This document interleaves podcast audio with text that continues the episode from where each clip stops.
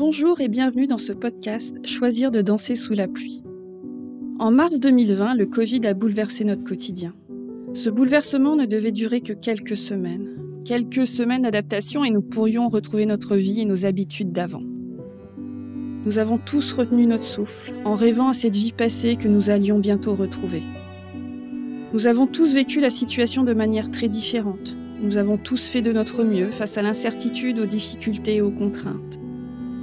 La résilience, c'est cette capacité à surmonter les épreuves, à rebondir malgré les difficultés. La résilience, c'est ce qui nous pousse au plus profond de nous-mêmes à chercher des solutions pour mieux vivre les périodes d'incertitude. Aussi, j'ai souhaité mettre à votre disposition ce podcast pour vous permettre d'explorer le processus de résilience. Notre objectif est qu'après avoir écouté les 8 épisodes, vous trouviez de bonnes raisons de choisir de danser sous la pluie.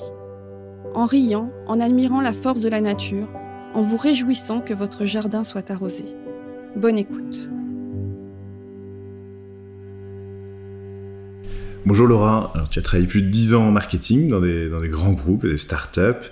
Aujourd'hui, tu animes un podcast euh, sur le, le burn-out avec des très beaux témoignages. Tu interviens aussi en, en entreprise lors d'ateliers et de conférences. Est-ce que tu peux te présenter un petit peu les, les raisons qui t'ont amené à créer ce podcast? Euh, Ouais, Comment je l'ai créé? Eh bien, euh, un peu par hasard. Mmh. Euh, C'était pas prévu dans ma vie. Moi, j'aimais bien prévoir avant. Ah. Donc, euh, j'aime toujours, mais je me suis rendu compte qu'on pouvait pas, pas toujours. Euh, en fait, j'ai bossé pendant très longtemps en marketing dans une très grosse boîte, dans plusieurs très grosses boîtes. Mmh. Et j'avais l'impression que ma vie était pas mal sur des rails à tous les niveaux et des rails qui m'allaient bien. Hein. Mmh. Et finalement, euh, fin 2019, euh, ça a déraillé assez violemment. Euh, en fait, j'ai très peu dormi pendant plusieurs mois, de l'ordre de deux heures par nuit à peu près. Okay. Pour une raison encore à ce jour pas connue officiellement. Hein. Simplement, je, je m'endormais à 23 heures et je me réveillais vers deux heures à peu près. Et je pouvais plus dormir. C'était ruminer, quelque chose qui ruminait, une idée qui te réveillait ou c'était quoi? Je sais pas ce qui me réveillait. Je pense, euh, comme toutes les nuits, en fait, je pense qu'on a tous des micro-réveils euh, mmh. plein de fois. Et en fait, à la, à, au moment où j'avais un micro-réveil, j'avais l'impression d'être euh, littéralement percuté par un TGV de pensée anxiogène okay. de ouais. tout ordre. À la fois perso, pro, enfin, tous les sujets étaient extrêmement angoissants pour moi à, à cette période-là et notamment le sujet de, de l'absence de sommeil, puisque ah bah, c'est comme toutes une les nuits, premières tortures, hein, la, la, la, privation ouais. de sommeil, je voilà. crois. Et comme ouais. toutes les nuits, ça se répétait, bah, toutes les nuits, du coup, je me disais, euh, parce qu'on se dit quand on dort pas, quoi, je, je vais être crevé demain, euh, ouais, j'en peux plus, je comprends pas, qu'est-ce qui se passe, euh, pourquoi je dors pas, quelle heure il est, ah mince, encore une heure de passer. Donc voilà, et en fait ça, euh, ça a duré euh, pendant plusieurs mois d'affilée, mmh. euh, toutes les nuits, y compris euh, les week-ends, les vacances, enfin en fait ah ouais, tout le okay. temps. Et du coup, je, je comprenais pas ce qui se passait. J'ai fait beaucoup d'examens, euh, j'ai vu plein de médecins. Enfin, je, vraiment, je cherchais une cause physiologique et il y en a pas eu. Mais toujours est-il qu'au bout de trois mois à ce rythme-là, en fait, j'étais passée de une jeune femme qui avait à peu près tout ce qu'on peut vouloir sur le papier, euh, des amis, une famille, euh, un appart, un mari, un travail, euh, à l'ombre de moi-même. J'avais perdu beaucoup de poids, et en fait, il n'y avait plus rien qui me faisait envie. J'avais plus envie de... Bah, j'arrivais plus à dormir, donc j'avais plus envie que ce soit le soir, parce que ça m'angoissait, j'avais plus faim, j'avais plus envie de voir des amis. J'avais plus envie d'aller au travail. J'avais plus en... enfin c'est pas que j'avais plus envie, mais je n'arrivais plus à réfléchir ouais, en tu fait. Tu peux plus assumer euh, la journée de travail. Voilà. donc je donc j'avais plus envie de rien. Ouais. Euh, au point euh, vraiment de de me dire en fait je, je, j'ai envie que ça s'arrête quoi et je sais pas ce qui est je m'étais derrière ça mais en fait euh, j'avais l'impression d'être coincée dans une pièce et qu'il y avait plus de sortie mmh que j'allais jamais redormir et qu'en fait, euh, bah, ma vie allait s'arrêter. Et pour euh, la faire courte, euh, au bout de trois mois, à, vraiment beaucoup consulté. Au départ, des médecins, j'ai fait des prises de sang, j'ai fait des, des, examens complémentaires et ensuite un psychiatre parce que ça semblait vraiment d'ordre psychologique, cette mmh. absence de sommeil.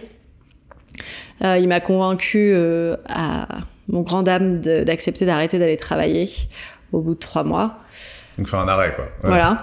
Qui était un mot que, qui faisait pas partie de mon vocabulaire, que je voulais pas entendre parce que voilà, j'avais jamais été arrêtée, même pas un jour, quoi. Et là, on parlait d'arrêt un, peu long, hmm. au, moins 15 jours au départ.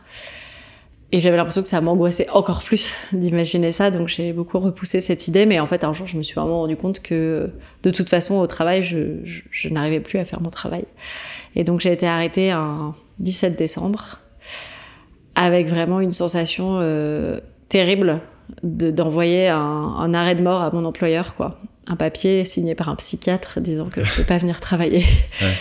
Et en fait, euh, ce soir-là, euh, lundi 17 décembre, j'ai redormi 8 heures d'affilée. Comme si tout ça n'était pas arrivé avant. Et depuis, donc, ça fait un an et demi euh, que je dors tout à fait normalement. D'accord. Et tu n'y es pas retourné et je? suis mmh. retournée au bout d'un mois de, mon premier arrêt mmh. où, où, le médecin du travail m'a fortement déconseillé d'être là en fait, au vu de l'histoire que je racontais. Et euh, ensuite, euh, s'en est suivi une période d'arrêt beaucoup plus longue qu'un mois, qui a duré euh, cinq mois, je crois. Et, une décision ensuite de ma part de pas y retourner, effectivement. Et, c'est là que le cadeau mal emballé intervient, c'est que après m'être un petit peu refait une santé, parce qu'il a fallu quand même plusieurs mois pour retrouver, ne serait-ce que physiquement, en fait, ma forme d'avant. Mmh. Euh, j'ai réfléchi à, à, la façon dont ça s'était passé, à ce qui avait pu se passer en fait. ça c'est étonnant de de, de pas du, de, pas avoir d'idée de la cause. Ouais. ça doit être. C'est une façon, je pense, de aller un peu la face. c'est juste que effectivement, euh, moi cet été-là, je venais de me marier. Euh, je venais de commencer un boulot un an avant et une chose que je me disais qui justifiait que ça pouvait pas être ça, c'était c'est bon, mon boulot, c'est pas non plus le bagne. Mm je suis pas PDG de la boîte, donc il euh, n'y a pas de raison de, que ce soit ça. Euh, mes collègues euh, sont des gens sympas. Enfin, j'avais plein de plein d'excuses pour pas penser que le travail était en cause. En tout cas, ce qui est sûr, c'est que j'arrivais plus à faire mon travail et que ça participait énormément à mes angoisses. Hmm. Et aussi que je me suis pas sentie très soutenue quand ça a commencé. avant ça, j'avais plutôt une réputation de fille très engagée et performante au travail et du coup, ça se passait bien. Et c'est vrai qu'à partir du moment où ça se voyait sur mon visage, en fait, que j'étais euh, complètement fébrile, euh, très à fleur de peau, ça commençait à un petit peu moins bien se passer, donc je me suis pas sentie soutenue. Donc ça a été difficile. Hmm. Et finalement, effectivement, donc j'ai été force a été de constater que le lien entre le travail et, le sommeil, il était fait à partir du jour où j'ai arrêté d'y aller et où j'ai redormi. J'ai essayé de comprendre en fait ce qui avait pu se passer. Et je crois que j'ai identifié vraiment euh, une sorte de contradiction très forte euh, en moi entre l'envie de très bien faire ce travail parce que euh, voilà, je suis une bonne élève et, je l'ai toujours été. Pour moi, c'était important de bien faire mon travail. Et en même temps, un désintérêt assez fort pour le cœur de mon métier, qui était le marketing dans la grande consommation. Et en fait, je me suis rendu compte qu'à force de faire très très bien un truc qui m'intéresse pas du tout, bah, je m'étais rendue malade, tout simplement. Ah ouais, ok. Et c'est euh, d'aller contre, euh, contre quelque chose, euh, contre soi, quoi. Un peu, ouais. Mais quelque chose, aller contre quelque chose que j'avais jamais identifié. Mmh. C'est-à-dire que, en fait, j'avais mis ma vie sur ces rails-là parce que je sais pas, j'ai fait une école de commerce, ensuite on m'a proposé un stage en marketing, j'ai trouvé ça sympa. Euh, comme je suis une bonne élève, je, l'ai bien fait, du coup on m'a proposé un job et ensuite euh, voilà, ça s'est ça s'est déroulé mmh. comme ça. Et tout à coup, euh, comme j'ai eu beaucoup de temps pendant cet arrêt maladie pour réfléchir, je me suis rendu compte qu'en fait, ça faisait assez longtemps que j'étais pas passionnée par ce que je faisais et que du coup, visiblement, mon corps avait décidé de me le dire un petit peu plus fort puisque mon cerveau avait pas l'air de vouloir l'entendre. Et donc c'est ça le cadeau en fait, le cadeau mal emballé. C'est euh, au cœur de, toute cette, euh, cette, période très difficile. Hmm. Euh, j'ai découvert qu'en fait il me restait pas mal d'années à vivre pour faire probablement autre chose. Je, je savais pas encore quoi, mais en tout cas quelque chose de différent qui me donnerait de l'énergie pour le faire. Et c'est pour ça que le, le podcast s'appelle Cadeau mal emballé. C'est par rapport à ce poste que tu avais, qui était sur le papier, ou ta vie, quoi, quelque part, qui, qui, sur le papier était très très belle, mais qui en fait était Ouais, pas adapté, quoi. C'est ça? Le cadeau, c'est de découvrir qu'en fait, on n'est plus euh, à un endroit qui nous fait vibrer et qu'on a encore euh, beaucoup de temps, normalement, si tout va bien, pour euh, aller chercher quelque chose qui nous fait vibrer. Moi, en tout cas, ça a été ça, de me dire... J'avais déjà pensé que peut-être j'aimerais faire autre chose, que je me voyais pas faire 35 ans ce métier-là. Et en fait, là, j'ai été assez contrainte de de constater qu'il allait falloir arrêter donc. Mais le cadeau, c'est de me dire, euh, voilà, j'ai encore beaucoup de temps à vivre pour, euh, pour me laisser, me donner l'autorisation d'explorer euh, d'autres choses professionnellement. Mm. Et, et, je pense que c'est une chance. au début, j'ai eu un peu de culpabilité, parce que du coup, quand j'ai mis des mots sur ce que j'avais vécu, qui s'appelle donc un burn-out ou un épuisement professionnel, au début, j'étais un petit peu choquée. Je me suis dit que j'en avais déjà entendu parler, mais que je pensais pas que ça pouvait m'arriver. Ouais, aux autres. Voilà, ça arrive mm. aux autres. Et en fait, euh, c'est ce que j'ai vécu et j'ai eu envie en fait de, de partager ce, ce vécu-là euh, autour de moi et euh, de partager aussi qu'il pouvait en, en, ressortir des choses positives, mm. comme par exemple la prise de conscience que bah, on n'est plus exactement à, à, la bonne place pour soi et c'est pour ça que j'ai fait un podcast, en fait. C'est parce pour que... partager euh, mm. et pour aider les autres à identifier peut-être plus vite que toi, tu as pu le faire ce qui leur arrive. Je leur souhaite, en tout cas, parce que euh, c'est un cadeau mal emballé, donc euh, mal emballé dans des mois de d'épuisement, puis de dépression, mm. qui ont mis des bâtons dans les roues à beaucoup de projets personnels aussi. Donc voilà, je, c'est pas quelque chose que je souhaite à, Et c'est quoi le déclic ou euh, dans, dans, cette période-là justement où où tu comprends pas, tu comprends pas, il euh, y a euh, ce psychiatre qui fait cet arrêt de travail.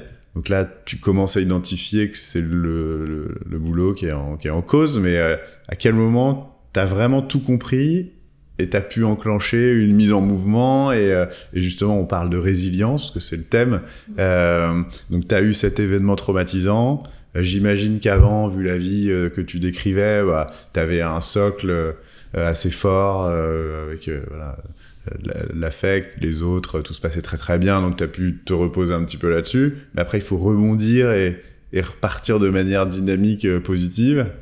Et comment ça s'est passé ce, ce pivot, quoi?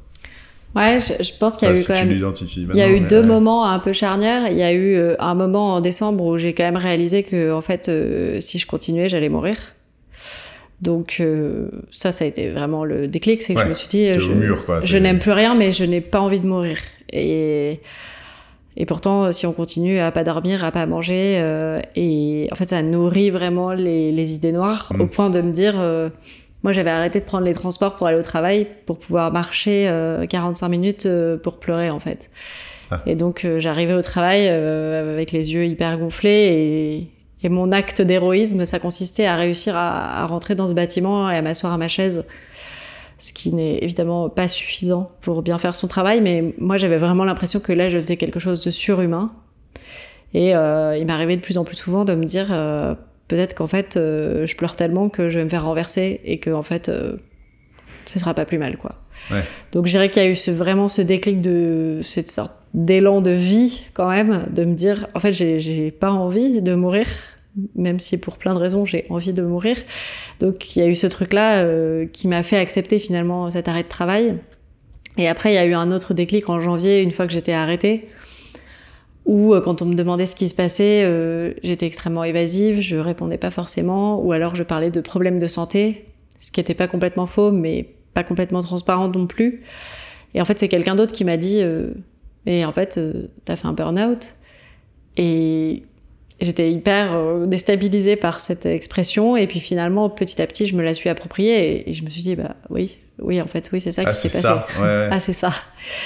Après, la résilience, euh, je dirais qu'elle s'est fait en plusieurs phases. Euh, je sais pas si on peut vraiment parler de rebond immédiat. Euh, je sais que c'est ce qu'ont envie d'entendre tous les gens qui passent par là, c'est quand est-ce qu'on va mieux, quand est-ce qu'on rebondit. Et moi-même, j'étais la première à vouloir euh, très vite euh, effacer l'ardoise et, recommencer ailleurs. J'ai quand même appris une chose, c'est que quand ce genre de choses arrive, en tout cas, c'est mon expérience. C'est pas que le contexte qui est en cause, c'est aussi ma façon de faire les choses. Euh, donc il y avait, euh, y avait le, fond qui était un travail qui peut-être m'intéressait plus euh, et un, un, entourage professionnel qui n'a pas forcément décelé ce qui se passait. Mais il y avait aussi la forme, cette façon pour moi de m'impliquer corps et âme dans ce que je faisais, de pas savoir dire non, de pas réaliser que ça avait plus beaucoup de sens pour moi. Ouais, je crois que c'est ce que tu disais ou que j'ai lu, mais c'est que c'est pas le, le burn-out, c'est pas que l'entreprise ou que le contexte qui est en faute, c'est aussi soi-même, c'est de savoir déceler euh, peut-être les, les, les, les, signaux, euh, enfin, et puis c'est, c'est, c'est, pas forcément le poste en question là, dans ton cas, c'est aussi, euh, c'est que toi, tu n'y étais pas adapté, quoi. Et après, c'est vrai que l'entreprise, je pense qu'elle est hyper bien faite pour tirer de l'énergie chez les gens pour sa croissance, pour enfin son activité, mais pas forcément euh, savoir détecter les signaux. Tiens, cette personne, elle est moins bien dans ce poste. Qu'est-ce que je peux faire pour quoi mm. Après, voilà, moi, je j'essaye de pas euh, chercher à qui la faute. Euh, je parle plus de responsabilité. Mm. Je pense, oui, personnellement, que on a sa part de responsabilité dans tout ce qu'on vit, y compris dans un événement aussi douloureux qu'on n'a jamais souhaité pour soi. Euh, l'entreprise aussi a sa part de responsabilité. Pour moi, c'est vraiment un, un, cocktail explosif à un moment donné. Euh, me dire ça, en tout cas, moi, ça m'a permis de reprendre euh, les rênes de ma vie, puisque je me suis dit, voilà, je suis aussi responsable de euh, à quel point c'est aller loin. Et, et, ça veut dire que je peux changer. Et c'est ça la bonne nouvelle euh, d'être responsable. C'est c'est pas forcément agréable de se dire qu'on a une responsabilité dans ce qu'on a vécu. Mais en même temps, ça permet de se dire on a aussi les clés pour pour que ça change. Et c'est ce que je m'attelle à faire. Mm. Euh, en tout cas, ce qui est sûr, c'est que c'est un temps long que ça prend pour réaliser tout ça. Et pour aussi euh, se remettre physique. Beaucoup de gens m'écrivent qui sont dans, exactement dans cette période-là d'arrêt de travail. Au départ, 15 jours d'arrêt de travail, ça paraît énorme. Et oui, c'est long. Mais en fait, 15 euh, jours, quand on a endommagé durablement sa santé, euh, malheureusement, ça va pas suffire. Ouais. Et donc, il faut accepter que voilà, la, la résilience, euh, elle se fait sur un temps long avec ce type d'épreuve. Et on sait pas. on sait pas où ça va aller. Il y, a beaucoup d'incertitudes. Et quand on aime contrôler sa vie, c'est compliqué faut se laisser aller. Et, du coup, c'est quoi les, clés alors toi euh, où ça a commencé par quoi? Qu'est-ce qui a fait quand quand tu as commencé à rebondir? Donc cette phase de rebond, c'est sûr qu'elle est très longue euh, pour euh, pour reprendre goût, pour etc. Mais c'est quoi le, le, début les, les premières, Ce qui doit être difficile, c'est de se remettre en mouvement. Enfin, c'est de, mm. de, reprendre une dynamique positive. Et ça a été quoi les premières étapes? Euh, La première étape, effectivement, pour moi, ça a été de me soigner. Et du coup, c'est pas tout à fait une mise en mouvement, c'est une sorte d'arrêt au stand euh, où, on répare. Ouais. Euh, moi, j'ai demandé de l'aide, j'ai osé demander de l'aide, et je pense que ça, c'est quelque chose qu'on s'autorise pas toujours. Donc voilà, moi, j'ai été très bien accompagnée euh, par un médecin déjà. c'est la clé. Hein. c'est mon premier conseil à quiconque se sent un peu comme ça. C'est ce qui est le plus dur. J'en parlais, enfin avec les, quand on parle avec les psys, c'est qu'ils disent toute la résilience, il faut des tuteurs, il faut des personnes qui vont des personnes ressources, des gens qui vont te supporter. Enfin, c'est te soutenir. Et, euh, et, parfois, quand on n'a plus d'énergie, bah, aller demander de l'aide, c'est ce qui peut y avoir de, plus compliqué, quoi. Ouais, c'est difficile. Mais, moi, c'est vrai que ça m'a beaucoup aidé de, de, voir euh, un médecin qui m'a bien mm. accompagné, euh, un psychologue aussi. Donc, euh, vraiment un travail, en fait, de thérapie. il se trouve que pour moi, cette période, elle a été en plein dans le premier confinement. Donc, aussi une période de très calme mm alentour, qui moi m'a fait beaucoup de bien, euh, de fait. Et ensuite, il a été question de se remettre en mouvement, effectivement. Et c'est là que du coup j'ai commencé un parcours de coaching. que j'avais bien sûr tenté de faire euh, six mois avant, quand Mm. ça faisait 15 jours que j'étais en arrêt, euh, parce que voilà, j'aimais, j'aimais la- l'action et la mise en mouvement. Je voulais pas rester sur ce qui me semblait être un échec. Et heureusement, j'étais tombée sur quelqu'un d'extrêmement bienveillant qui m'avait dit qu'a priori, euh, au vu de ce que je traversais, c'était pas le moment de me mettre en action. Ce qui est très difficile à entendre euh, quand, on a, quand on a très envie de se mettre en mouvement. Mais il faut entendre effectivement que quand on va pas du tout bien, quand on n'est pas capable d'en parler sans pleurer, quand on est encore épuisé en fait, euh, c'est contre-productif d'essayer de se mettre en mouvement. Parce que ça va pas marcher. Faut déjà recharger les batteries. Voilà. Manuela. Et ouais. Et donc du coup voilà, donc ça, je dirais que c'est intervenu euh, six mois plus tard en fait pour moi, le- la mise en mouvement, Mm. qui est un temps euh, qui n'a aucune valeur euh, d'exemple. Moi ça m'a pris ce temps-là. Il y a des gens pour qui c'est plus rapide, pour qui c'est Oui. moins rapide. En tout cas, avant l'été dernier, donc je me suis dit que j'avais envie de d'agir.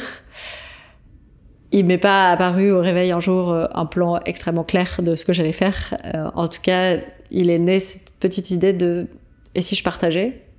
Parce que euh, finalement, je j'évoluais dans un milieu professionnel où on parlait pas de ça, euh, certainement pas en public, peut-être assez proche, mais en tout cas pas en public, pas sur LinkedIn. On Mhm. disait pas, tiens, je passé un moment super difficile il y a pas longtemps. on parlait plutôt de ma dernière promotion, la boîte que je lance, l'équipe que je dirige.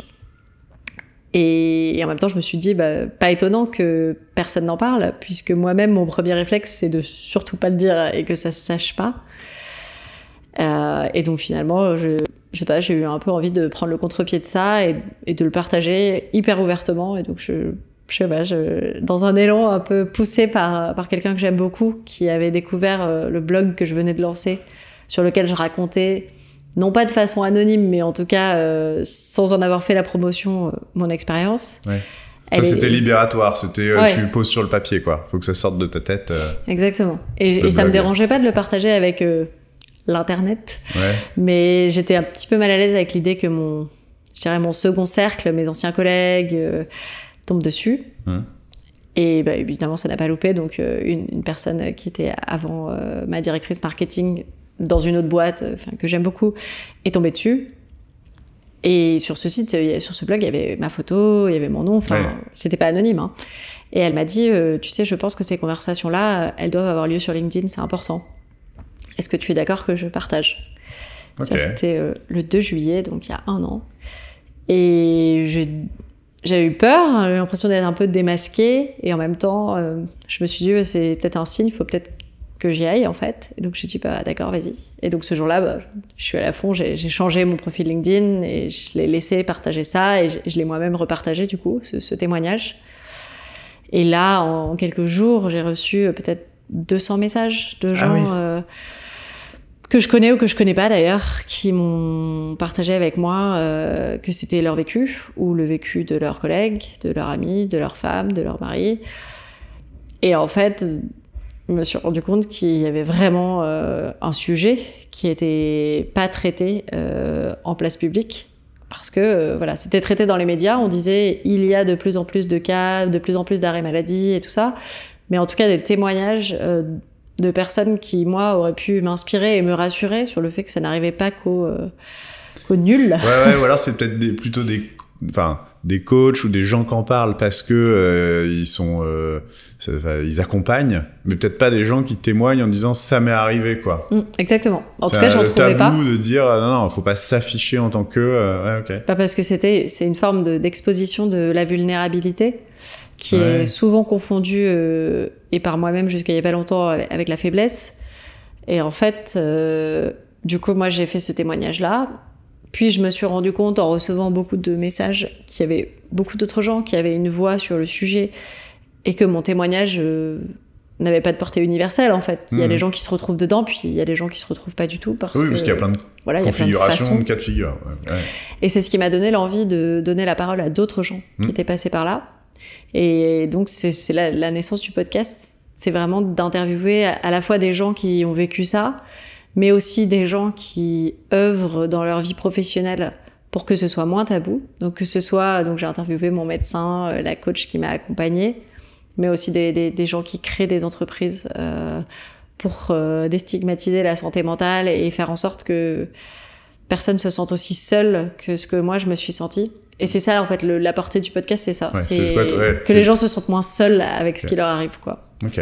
Et en même temps, est-ce qu'il y a un objectif aussi de d'éclairer les entreprises dans le rôle qu'elles doivent avoir pour euh, peut-être déceler euh, et supporter Tu disais, euh, je, suis- en partie responsable, mais pas seulement. Et effectivement, hein, il y a les deux, quoi. C'est que l'entreprise, ça doit être aussi un endroit où on s'épanouit. Et pour que les gens soient efficaces, il faut qu'ils soient épanouis. Bref.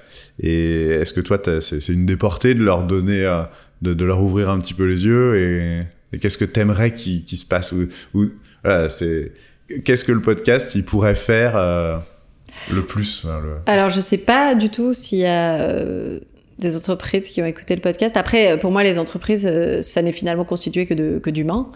Et ces humains-là, euh, parfois ils sont managers et parfois ils sont managers de gens qui traversent des périodes difficiles comme ça. Et je crois effectivement que euh, les managers sont pas toujours bien équipés pour Mhm. euh, faire face à ce type de situation. Euh, je nie pas qu'il y a parfois de la mauvaise volonté sur le fait de, de, le- de les gérer, mais je crois aussi qu'il y a beaucoup de, peur et d'ignorance de comment on fait en fait quand quelqu'un va pas bien. Et donc du coup, c'est pas tellement à travers le podcast, euh, peut-être qu'il y en a qui l'ont écouté et je le souhaite. En tout cas, moi j'ai à côté de ça créé un petit atelier euh, de prévention pour essayer d'apporter ma pierre à l'édifice du monde de l'entreprise que je connais assez bien puisque j'y ai passé euh, une dizaine d'années donc je, je sais comment ça marche, je sais les deadlines, je sais les contraintes clients, je sais euh, très bien que c'est compliqué de maintenir un niveau de pression euh, acceptable. Et en même temps, euh, je crois que c'est vraiment important que, en tout cas, les managers aient les clés pour déceler quand quelqu'un ne va pas bien et pour savoir quoi faire aussi. Parce qu'on leur demande pas d'être des sauveurs. pour mettre le Euh, niveau de pression au, bo- au- au- sur le bon curseur Ouais, et pour- surtout pour savoir ça, euh, comment on réagit quand euh, on est face à une situation où vraisemblablement quelqu'un ne se sent pas bien. comment on réagit alors? Voilà. C'était un message à passer Euh, Ah, bah, c'est une conférence qui dure une heure, donc Oui. c'est difficile à, à résumer. En tout cas, j'essaie d'expliquer un petit peu les signes. Euh, que tu fais tu donnes une conférence Ouais, sur ouais. ce thème là ok Exactement. En fait, j'ai- donc je, je l'ai déjà donné plusieurs fois, une une conférence de à peu près une heure sur ce sujet, avec euh, une partie vraiment questions-réponses, échange avec les équipes, donc à destination des managers. Et j'ai créé aussi, mais pas encore euh, lancé, avec une coach que j'aime beaucoup, Mm. un atelier pour le coup de trois heures. Euh, qui se fait idéalement en présentiel avec à la fois du partage d'informations comme ce que je fais dans la conférence mais aussi des ateliers de mise en pratique de descente dans le corps de travail en équipe pour vraiment imprégner physiquement euh, ce qu'on est en train de partager pour que vraiment il y a un avant et un après et que euh, finalement ces managers qui eux-mêmes sont aussi des managers aussi potentiellement des cibles de l'épuisement professionnel puissent réaliser quelque chose qui va les faire euh, transformer leur pratique en fait et voilà moi c'est ma, ma petite façon de, de contribuer Mhm. à la prévention parce que je pense que les gens qui écoutent le podcast c'est beaucoup de gens qui sont déjà malheureusement oui qui se dans reconnaissent l'épuisement dedans ouais, ouais. et en fait, je pense qu'il y a beaucoup de gens qui sont euh, sur le fil juste avant. Et j'aimerais tellement que pour ces gens-là, il y ait quelque chose, un déclic qui puisse se faire euh, avant de basculer là-dedans. C'est quoi alors? Enfin, C'est quoi le conseil que tu donnes à ces gens-là? Enfin, que toi, en tout cas, dans, dans ton histoire, euh, c'est quand vraiment t'es allé très très loin qu'il y a pu avoir ce déclic. Et quand les gens euh, qui écoutent euh, ton podcast, euh, c'est, ce serait quoi la clé ou comment se mettre en mouvement avant que avant qu'il y ait un vrai déclic, comment commencer à le déceler C'est pas facile. C'est pas facile. euh, ça dépend des gens, je pense, qu'ils entendent différents messages et il y en a peut-être un qui fait tilt.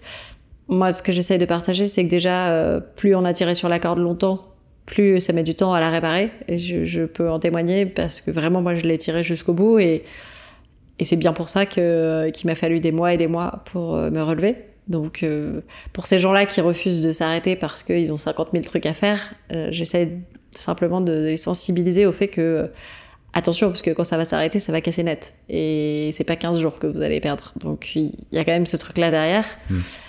Et après, j'essaie de sensibiliser sur les, les symptômes, finalement, même si c'est assez propre à chaque personne. C'est de- ça que t'appelles descendre dans le corps descendre dans le corps, c'était c'était plus pour intérioriser Qu'est-ce que ça veut dire vraiment écouter quelqu'un, par exemple? Voilà, dans la conférence, je partage que d'être un manager à l'écoute avec Christelle, donc euh, qui anime avec moi euh, l'atelier, c'est vraiment faire un exercice en fait d'écoute. Voilà, je te donne deux minutes où tu parles et je parle pas, et je t'écoute pleinement. Et après qu'on partage, qu'est-ce que tu ressens en fait quand tu fais ça? Qu'est-ce que l'autre ressent quand tu lui donnes deux minutes d'écoute? Qu'on soit pas juste dans l'intellect. Quand je dis descendre dans le corps, c'est pas rester que au niveau du mental. Parce que, en général, le mental est très très fort mm. et c'est quelque chose qu'on a plus l'habitude d'utiliser en entreprise. Mais en fait, on a aussi euh, des émotions et on a aussi un corps. Et notamment dans l'épuisement professionnel, ce qui est assez spécifique, c'est que le corps euh, nous parle. On veut pas l'entendre, mais mais il nous parle et il nous parle de faire plein de façons différentes. Moi, mm. j'ai arrêté de dormir, mais il y a des gens qui euh, se bloquent le dos euh, du jour au lendemain. Il y a des gens qui ont des problèmes de peau, euh, des problèmes d'appétit. Enfin, il y a plein de choses. Ouais. C'est des appels au secours, quoi. quelque part, ouais, je pense. Il essaie d'attirer l'attention. Non, mais c'est. Ouais. J'en parlais justement avec des problèmes de avec Manuela Bro, du coup, qui est psychologue, et elle, elle accompagnait notamment les, des conflits euh, familiaux, euh, de harcèlement, de choses comme ça euh, dans le couple. Et, elle disait, bah, il y a des maladies qui se développent, le corps développe des maladies, et, parfois graves. Mmh, complètement. c'est quand même assez étonnant. Quoi. Ça, c'est quelque chose que la psychologue m'a dit, qui m'a fait, moi, avoir un déclic. elle m'a dit je lui décrivais ma façon d'être et ma façon de faire qui était vraiment toujours à fond, à jamais écouté en fait ces, petits signaux. Hmm. Et elle m'a dit, euh, les gens comme vous, euh, c'est eux qui font des AVC dans l'open space à 40 ans. Et en fait, euh, oui, c'est-à-dire que. Ça, c'est assez fort comme à entendre, j'imagine. Enfin, elle m'a pas dit vous allez faire un AVC, mais elle m'a dit voilà, voilà ce qui, ce qui peut se passer. et, et, moi, ça m'a fait un déclic de me dire j'ai pas envie d'en arriver là mais force est de reconnaître que, à force de dire que c'est pas grave, que je peux encaisser, que c'est pas grave si je déjeune pas, que euh, on s'en fout, que oui, je me sens hyper fatiguée, mais c'est pas grave. Euh, en fait, mon corps, il n'a pas une ressource illimitée non plus. Et c'est un sujet dont j'ai discuté avec mon médecin sur un épisode de mon podcast, les maladies auto-immunes. Euh, est-ce que c'est possible vraiment que le corps développe une maladie, presque une attaque contre lui-même parce que euh, on l'a pas assez protégé? Et il, me confirmait qu'en fait, oui, que tous les jours, notre corps fabrique des bonnes et des mauvaises cellules. Donc euh, potentiellement, tous les jours, on fabrique par exemple des cellules précancéreuses. Simplement, le corps est super bien fait. Et euh, comme c'est une machine qui roule bien, il détecte tout de suite quand il y a des cellules qui sont pas les bonnes, il les détruit, on les élimine et tout va bien. Et il me dit en fait, quand, quand on pompe l'énergie à fond et que on laisse pas au corps la possibilité de se régénérer et de bien fonctionner, mmh. Potentiellement, il y a un moment, ouais, il déconne en fait. Euh, il laisse passer. Il se venge. Euh, enfin, pour reprendre l'image où il laisse passer. Il laisse passer euh, parce qu'il est trop fatigué ou trop accaparé par autre chose et il laisse passer un moment où en fait on développe les mauvaises cellules. Et, et donc potentiellement, oui, on peut avoir une maladie grave qu'on s'est auto-créé. Enfin, c'est terrifiant, mais... On est son meilleur ennemi. voilà, donc après, euh, ça fait réfléchir sur... Euh, moi, j'ai été très en colère contre mon corps. Ah. Euh, parce que j'avais l'impression que c'était lui qui voulait pas dormir, alors que le cerveau voulait absolument dormir. Et mon médecin m'a vraiment fait réaliser à quel point, déjà, on n'est pas deux, on est, on est qu'un. et, et on est dans la même équipe, quoi. Donc, il faut réconcilier le corps et l'esprit, quoi et vaste projet. Et du coup, dans tes épisodes, justement, là, dans le podcast Un cadeau mal emballé, t'as fait combien d'épisodes? Alors, en fait, j'ai fait toute une première saison vraiment dédiée euh, au burn-out, avec 10 épisodes. Avec, donc 10 témoins ah non, non, non, Pas que des témoins, ouais. C'était plutôt les gens, qui, notamment les gens qui t'avaient accompagné. Mais il y avait aussi des témoins. Il y avait un peu des deux. Ok. à chaque fois sur une thématique un petit peu différente. Et ensuite, euh, j'ai eu envie de faire autre chose avec le podcast et de le faire évoluer. Hmm. Hum, et donc, euh, ça a recommencé là, il y, a, il y, a, quelques mois, sur une thématique un petit peu plus large du cadeau mal emballé, justement. Parce que finalement, euh, à titre personnel, en tout cas, j'ai la chance que le burn-out s'éloigne un petit peu de moi dans le temps. Mais, euh, mais pas le constat qui en est né, qui est que parfois, même dans les pires épreuves, on peut trouver des petites pépites. Et, donc du coup, j'ai donné la parole dans cette nouvelle saison à des gens qui ont vécu d'autres formes de cadeaux mal emballés de la vie. Que ce soit euh, des divorces, des deuils, des maladies, euh, des choses qui nous tombent dessus sans, qu'on, sans que ce soit écrit dans la feuille de route qu'on s'est prévu. Et en fait, ce que j'aime entendre euh, à mon micro, c'est le partage de, de ce que eux en ont retenu. Pas tellement pour servir de, de modèle, euh, voilà, il n'y a pas de leçon parfaite à noter et à appliquer. Il n'y a pas la méthode. Il n'y a pas la méthode.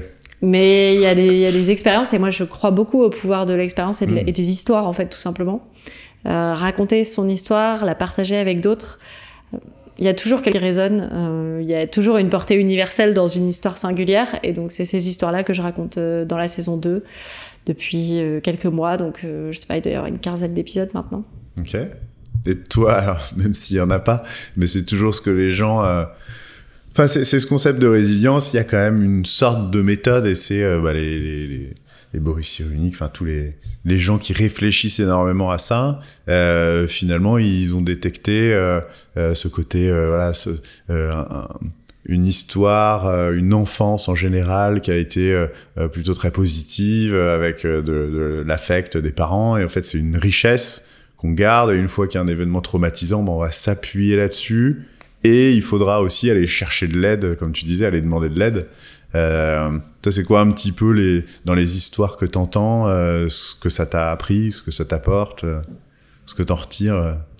Euh, moi, j'aime beaucoup faire ce projet. Enfin, je pense que déjà la saison sur le podcast, elle a eu clairement une portée thérapeutique pour moi parce que vraiment j'ai été au premier plan de ces gens que j'admire, qui sont aussi passés par là, et ça m'a vraiment permis d'ancrer en moi la conviction que ça peut arriver à tout le monde et que ça ne dit rien de la personne qu'on est. Euh, donc ça, c'était important pour moi. Et aujourd'hui, dans les histoires que j'entends, j'entends beaucoup de courage en fait et de et d'acceptation. Et je me rends compte qu'une question récurrente que je pose, c'est euh, mais t'étais pas trop en colère Qui t'arrive ça? Parce que moi, je crois que j'ai nourri beaucoup le sentiment de colère quand ça m'est arrivé, euh, de, de me dire c'est pas juste en fait, et, et de découvrir que non, la vie n'est pas toujours juste, et de le découvrir à plus de 30 ans, c'est à la fois une énorme chance, ça veut dire que j'ai eu beaucoup de chance avant dans ma vie, Ouais. et en même temps, euh, moi j'ai été très en colère de ce qui m'arrivait, de perdre mon boulot, euh, de devoir remettre en question des projets personnels à, à cause de, de, de ça. J'avais l'impression que ma vie était, était arrêtée. Et c'est une question que je pose souvent à mes invités, euh, de, leur- de la question de la colère. Et euh, souvent, j'entends très peu de colère, en fait. Ah bon? J'entends oh non. J'entends beaucoup d'acceptation pour des épreuves euh, très difficiles. Et du coup, ça nourrit vraiment euh, ma réflexion sur le sujet et de me dire, euh, en fait, on peut vraiment accepter les choses telles qu'elles arrivent. En fait, mes invités, ils ont vraiment ce recul de dire, je contrôle pas ma vie, quoi. Donc, il m'arrive des choses et après, je fais avec ce que la vie m'a donné, avec les cartes qu'on m'a distribuées. Mais il y a des choses que je contrôle pas et ces choses-là, euh, je dois les accepter. Et moi, je pense que ça m'aide aussi à, avancer sur mon chemin d'acceptation que ma vie ne ressemble plus à ce à quoi elle ressemblait il y a trois ans, pour plein de bonnes raisons. Et en même temps, parfois, euh, bah, il y a plein de choses où je me dis mince, euh, mince, c'est pas ce que j'avais prévu. Mais voilà, j'avance sur ce chemin d'acceptation que on choisit pas de tout. Et du coup, c'est quoi la suite? Donc là, c'est des conférences, ce podcast. Qu'est-ce qu'il y a d'autre euh, Du coaching, t'accompagnes aussi euh, les gens Oui, alors en fait, euh, je me suis rendu compte en partageant mon expérience qu'il y avait des gens que ça aidait. Et puis il y avait des gens que, il y avait des gens que ça aidait pas aussi parce qu'ils me disaient euh, oui, mais moi en fait, euh, j'ai pas 30 ans, j'ai 45 ans, et puis je suis pas une femme, je suis un homme, et puis plein de choses qui font que euh, l'expérience a une portée limitée à un moment. Et en fait, moi, j'avais vraiment envie d'accompagner. Et je me suis dit, comment je peux faire pour accompagner ces gens qui traversent ces crises-là en partant pas que de mon vécu. Mm. Et donc, j'ai décidé de me former. Et donc, je me forme au coaching parce que, pour plein de raisons, parce qu'il y a une, une forme de pragmatisme à me dire, euh, je, je- je pourrais devenir psychiatre, mais j'ai 33 ans et je vais peut-être pas commencer 12 ans d'études aujourd'hui. Euh, j'ai un attachement au monde de l'entreprise que j'aimerais garder. J'ai un attachement à la mise en mouvement parce que c'est profondément qui je suis aussi d'être énergique et en mouvement et donc le coaching c'est aussi de la, de la mise en mouvement. Et moi j'avais à cœur d'acquérir euh, ben, finalement des outils, des postures pour être sûr de bien accompagner, non pas comme une bonne copine qui donne des conseils, qui est un petit peu ce que je fais aujourd'hui quand on écrit pour savoir comment faire. Je, je, partage ce que moi j'ai vécu. Demain, euh, je voudrais être capable par, par un questionnement d'accompagner la personne dans sa réalité et non pas dans la mienne. Et c'est ce que j'apprends à faire. Donc là, je suis en formation euh, depuis le mois de janvier pour, pour toute l'année. Donc je devrais être diplômée en, en décembre. Ok. Donc voilà, je suis un peu redevenue étudiante. Et à côté de ça, euh, je dirais que j'ai pas emprunté un chemin, j'en ai emprunté dix. Je, je, construis un mur avec plein de briques différentes. Euh, la brique du podcast, effectivement, ce blog sur lequel je continue à écrire parce que j'aime beaucoup écrire, qui porte le même nom. Euh, ces ateliers euh, en entreprise euh, que je propose. J'accompagne des entrepreneurs en freelance pour une boîte qui s'appelle Live Mentor, qui fait de la formation en marketing. Et en fait, je laisse venir à moi aussi euh, beaucoup de projets qu'on me propose. Euh, J'essaie de m'écouter pour savoir est-ce que ça me donne envie. C'est un peu ça ma, ma boussole aujourd'hui, c'est est-ce que ça me donne envie. Euh, et à titre personnel, euh, j'attends un bébé pour dans deux mois. Donc du coup, ça aussi, c'est un ouais. très gros projet, un très beau projet qui avait euh, été beaucoup remis en question euh, par l'épuisement professionnel et ça m'a fait beaucoup souffrir de devoir euh, le repousser d'autant. Mm. donc voilà, j'essaie de savourer la chance que j'ai qu'aujourd'hui ça soit possible. Et, et voilà, donc c'est un petit peu ça la suite. Parfait. Et du coup, toi, où est-ce que tu trouves un peu d'inspiration euh, Parce que t'essayes et t'es inspirante pour plein de gens euh, parce qu'ils te le renvoient. Et où est-ce que toi, tu vas chercher peut-être des, idées, euh, de l'inspiration sur tous ces sujets, sur euh, la quête de sens, euh, comment être mieux, comment être en phase avec, euh, avec qui on est, tout ça? Ouais, complètement. En fait, je je réalise qu'on n'est jamais arrivé sur ce chemin de, la connaissance de soi. Hein.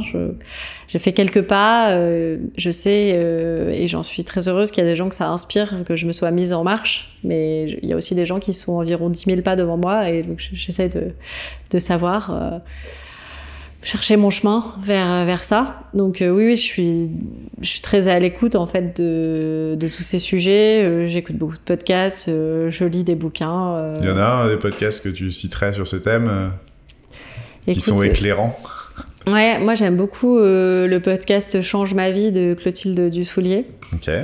Qui a quelques années maintenant, mais que je trouve toujours aussi pertinent. C'est des petits épisodes courts euh, sur des petites thématiques et avec euh, de la mise en pratique. C'est que Clotilde, elle est, elle est coach par ailleurs Mm. et voilà, je trouve que c'est assez pertinent ce qu'elle partage. Et là, je terminais hier de lire un livre qui s'appelle Je crois se changer pour changer le monde. Euh, qui est un livre écrit à, à quatre mains avec euh, Mathieu Ricard. Euh, T'es pas obligé de citer les quatre. Plus te citer les quatre autres, mais enfin en tout cas Ouais. des, des, des grands maîtres du développement personnel à plein de, à plein de niveaux. Je crois Mhm. qu'il y a Christophe André aussi. Euh, et c'est super intéressant de faire ce lien entre le changement qu'on fait pour soi euh, et le changement qu'on veut voir dans le monde. Parce que finalement, le développement personnel, ça peut sembler comme quelque chose d'assez auto-centré. C'était probablement un de mes réflexes avant de me dire ah oui bon ça va, on va pas se regarder le nombril trop longtemps. Ouais. Et en fait, là, ce qui est vraiment super intéressant dans ce livre, c'est que ils font le lien avec euh, la préservation de la planète en disant qu'en fait, on ne peut pas espérer changer le monde dans lequel on vit si déjà on n'est pas en paix avec soi, avec son, la notion d'écologie intérieure pour prendre soin de l'écologie extérieure. Mm. Et voilà, c'est quelque chose qui me passionne de me dire, euh, en fait, en prenant soin de moi, je change déjà un tout petit peu le monde. Et c'est super réjouissant de se dire ça. Donc euh, voilà, c'était ma dernière lecture. Pensée positive. Et c'est vrai qu'il y a quelque chose d'assez étonnant euh, quand tu revas euh, chez, dans une maison de la presse, c'est euh, ces dernières années euh, la, la quantité de magazines de psychologie sur le développement personnel, etc. C'est une des, c'est- devenu une majeure euh, en termes de lecture. Alors même s'il y a plein de magazines qui ont disparu, euh, vu que tout est très numérique, mais en tout cas sur le papier, c'est très fort. Et tu te dis, on est quand même dans une période. Et alors là, le Covid, euh, il a eu un impact euh, extrêmement étonnant. C'est que c'est ce que tu dis, tout s'est arrêté. euh, pour le premier confinement. Et tous les gens, finalement, on, on, on s'est tous retrouvés dans un dans une prise de hauteur obligatoire et à se mettre à se poser plein de questions. Alors j'imagine qu'avant, il y avait déjà c'était un, des gros sujets et, et un intérêt de, beaucoup de personnes. Euh, et je pense que là, l'air de rien l'effet que ça va avoir, cette espèce de parenthèse, euh, comme tu disais, c'est pour reprendre cette image de rail, euh, tout va vite, on est sur des rails, alors ils sont, ils sont plus ou moins confortables, mais en tout cas on est dedans et on trace, on trace. Et là, on nous a tous dit stop, arrête-toi, prends de la hauteur. Et ce qui va peut-être se passer euh, pendant là, on est un peu dans la reprise, mais il va y avoir des gens qui vont se dire tiens, mais en fait. Euh, est-ce que c'est vraiment ça dont j'ai envie? Est-ce que c'est vraiment ça qu'il me faut? Est-ce que je pense que tout le monde va se challenger euh, sur le sens, quoi, cette la quête de sens et des choses comme ça. Bah, en tout cas, c'est sûr que le Covid c'est la meilleure illustration du fait que euh, on contrôle pas tout. Ouais, ça. Ouais, là, Même quand on plus, croit ouais. qu'on contrôle, on contrôle pas forcément. Et c'est vrai que ça questionne sur euh, du coup quelle est ma zone de contrôle. Euh, Je contrôle euh, mes comportements, mes pensées. En Mm. revanche, je contrôle pas les, événements extérieurs. Et donc, il y a peut-être un recentrage sur euh, mes comportements et mes pensées. Qu'est-ce que j'en fais? Et moi, je suis euh, super positif qu'il y ait de plus en plus de gens qui s'interrogent euh, là-dessus. Et s'interroger, c'est déjà euh, un super premier pas. C'est difficile de changer sa vie, de changer qui on est. Euh, c'est un long chemin, ça fait peur, c'est compliqué. Mais déjà, ne serait-ce que se poser les questions, c'est un super premier pas, quoi. Ouais. Eh ben, très bien. Euh, merci beaucoup. Merci. Et à bientôt. Et donc, on peut te retrouver sur euh, les deux saisons de te- tes podcasts, ton ça. blog. Ouais, tout s'appelle un cadeau mal emballé. le blog, le podcast et le compte Instagram. Donc voilà. Super. Merci beaucoup. Merci.